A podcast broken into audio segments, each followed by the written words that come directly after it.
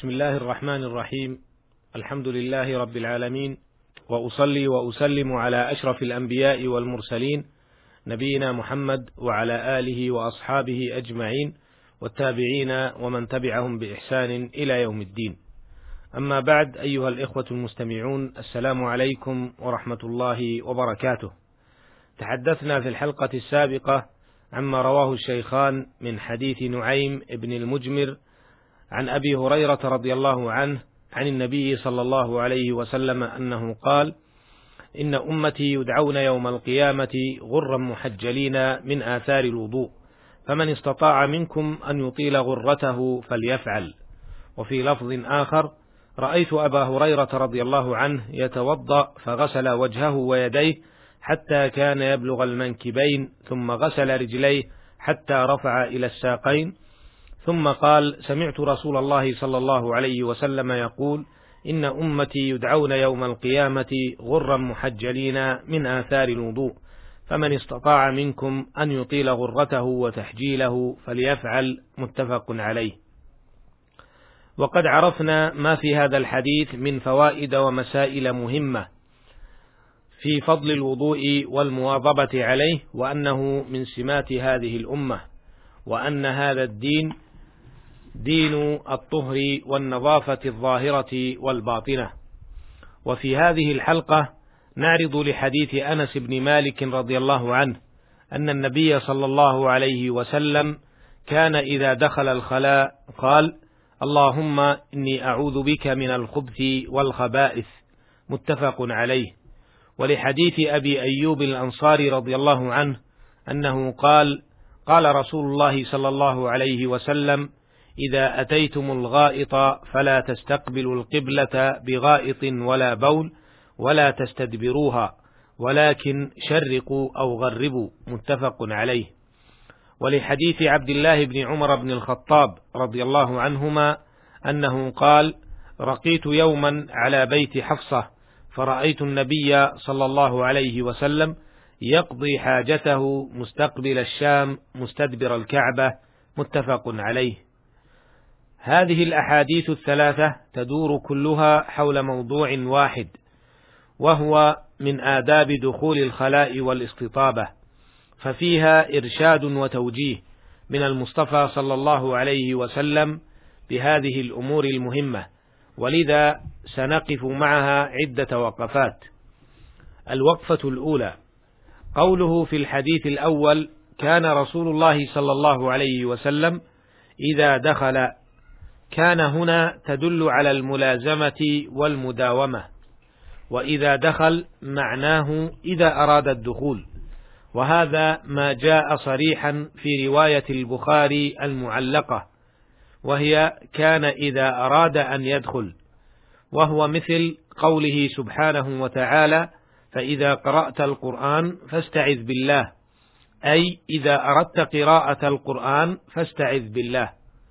والخلاء بفتح الخاء هو موضع قضاء الحاجة سمي بذلك لخلائه في غير أوقات قضاء الحاجة فهو يصدق على أي مكان أعد لقضاء الحاجة ولو سمي بغير هذا الاسم كدورة المياه والحمام ونحو ذلك.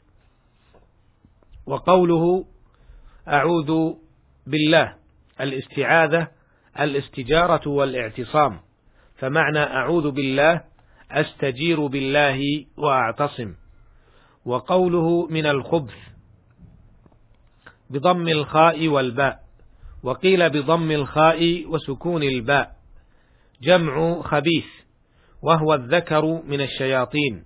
وقيل الشر وقيل الكفر وقيل الشيطان.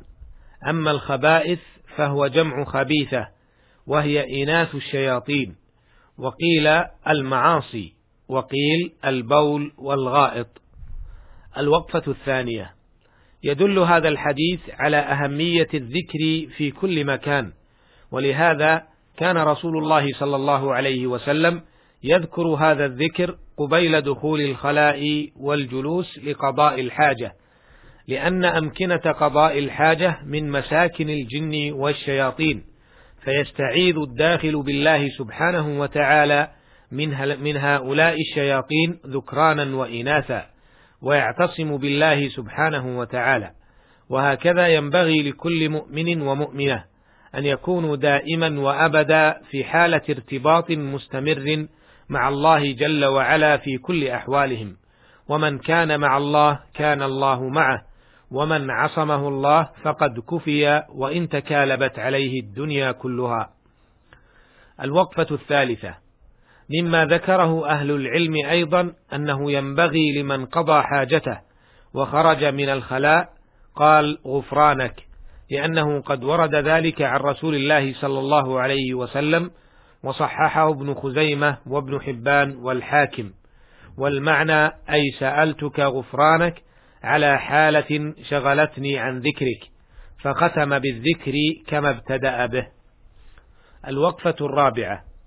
قوله في الحديث الثاني إذا أتيتم الغائط فلا تستقبلوا القبلة بغائط ولا بول ولا تستدبروها ولكن شرقوا أو غربوا. فقوله إذا أتيتم الغائط يعني إذا جلستم لقضاء الحاجة فلا تستقبلوا القبلة ولا تستدبروها ولكن شرقوا أو غربوا. وهذا بالنسبة لأهل المدينة لأن القبلة تكون جنوبها. فمن كان في غير المدينة فيراعي الانحراف عن القبلة وهذا النهي لاحترام الكعبة وتعظيمها. وفي الحديث الثالث يقول عبد الله بن عمر رضي الله عنهما رقيت على بيت حفصة فرأيت النبي صلى الله عليه وسلم يقضي حاجته مستقبل الشام مستدبر الكعبة. فهل هنا تعارض بين الحديثين؟ ذكر أهل العلم رحمهم الله أنه لا تعارض بينهما فالتحريم باق على أصله لكنه خاص في الخلاء. أما في البنيان فهو مباح جمعا بين الأدلة وهذا ما ذهب إليه جمهور أهل العلم من المالكية والشافعية والحنابلة. وهناك من أهل العلم من ذهب إلى التحريم مطلقا سواء كان في الخلاء أو في البنيان لنهي النبي صلى الله عليه وسلم عن ذلك. وهذا القول هو اختيار الإمام ابن حزم رحمه الله وشيخ الإسلام ابن تيمية وابن القيم رحمهم الله تعالى. ومن العلماء من ذهب إلى الجواز مطلقا والحق والله أعلم ما ذهب إليه جمهور أهل العلم أن التحريم في الفضاء دون البنيان لكن ينبغي عدم التساهل في ذلك حتى في البنيان فيراعي من يريد بناء منزل له ألا يوجه المراحيض إلى القبلة بل يحرفها عنها إلى جهة أخرى حتى يخرج من هذا النهي.